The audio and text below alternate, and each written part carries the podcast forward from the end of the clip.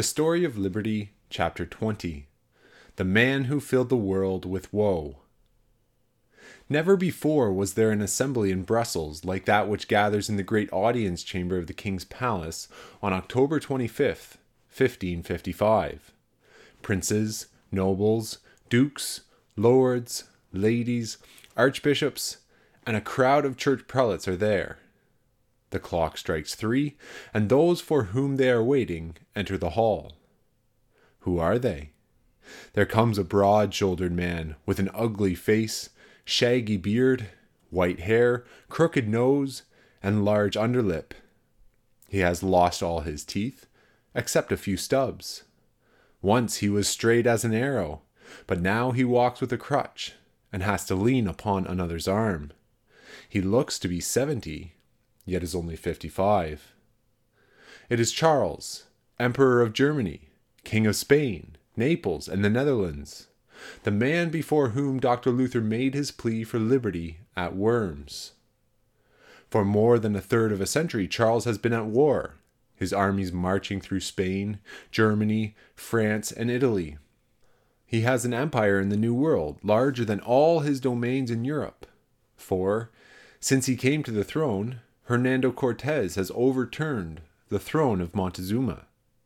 They have discovered the Pacific Ocean, have found mountains of silver and gold in Peru. They have been in the Floridas, and marched under De Soto to the Mississippi. His empire is greater than that ruled by Caesar. Although he is so great a potentate, the gout has got hold of him. He is an enormous eater, at five o'clock in the morning, he eats a chicken fricasseed in sweetened milk. Then he has a long nap. At twelve o'clock, he has a superb dinner of twenty dishes and drinks a bottle of wine.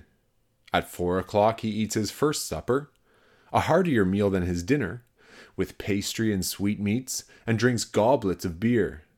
At midnight, he eats his second supper and drinks more beer. He is always hungry, yet everything tastes alike for, abusing his stomach, he has lost the sense of taste. The man upon whose arm he leans is only twenty two, tall, handsome, with dark brown hair, broad forehead, and clearly cut features. He has brown eyes and wears a mustache and beard. Although he is so young, he has been appointed commander in chief of the army which has been fighting against Admiral Coligny, general of the French armies. People call him William the Silent and Prince of Orange. He is the son of William called the Rich. He came to Brussels when he was only 11 years old to be educated. Charles V was here and took a liking to the boy, making him a page at court. He was so fond of William that he wanted him always by his side. He revealed to him all the secrets of state.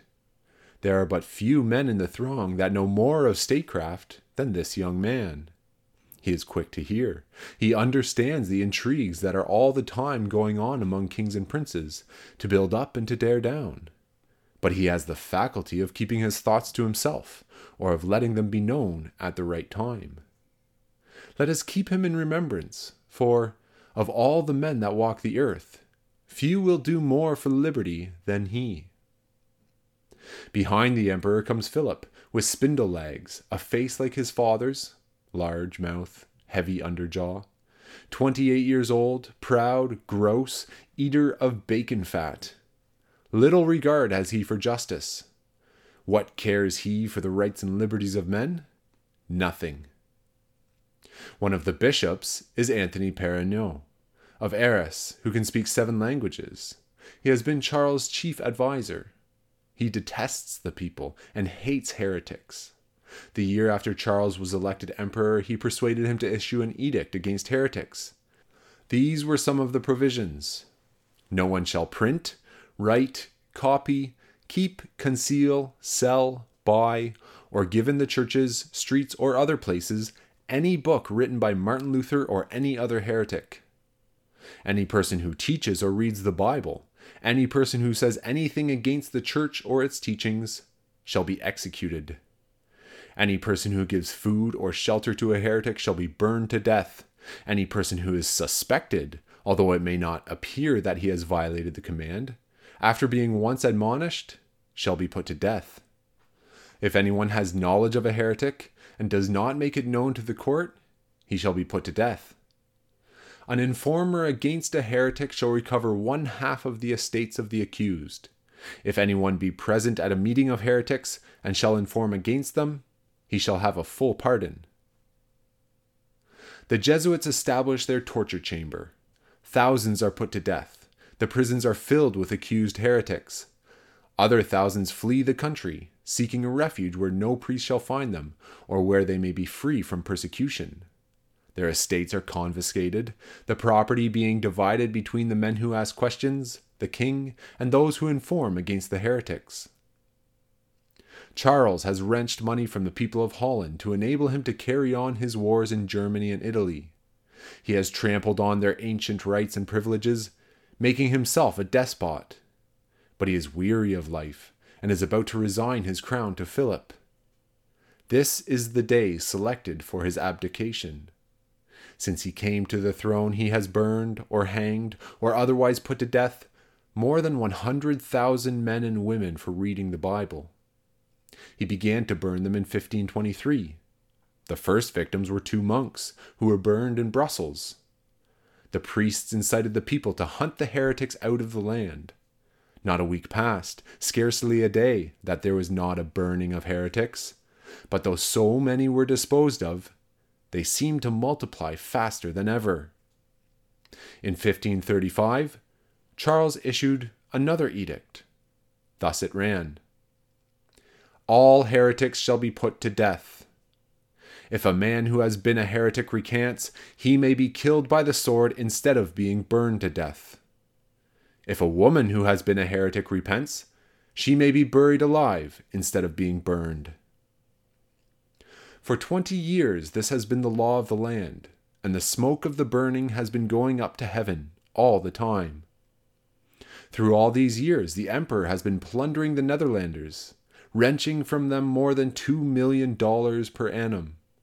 Through all these years, he has been crushing out the liberties of the state and trampling upon the rights of the people. While heretics are burning, he gives thanks to God for permitting him to carry out such a glorious work. He is very religious, will not eat meat on Friday, goes regularly to Mass, counts his beads, says his prayers, and yet looks on with glee while men and women are smoldering in the flames. The scene is over. Philip wears the crown, and Charles sails to Spain. He goes to Valladolid and the bishops and priests of the Inquisition get up a jubilee in his honor the burning of forty men, women, and children who have dared to think for themselves.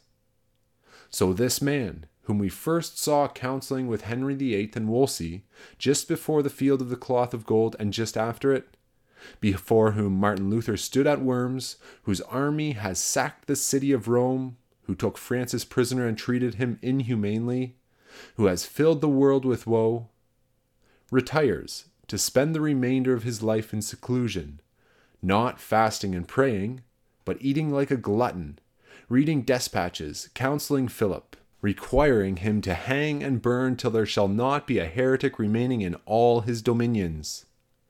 Even in his retirement, he fills the world with woe.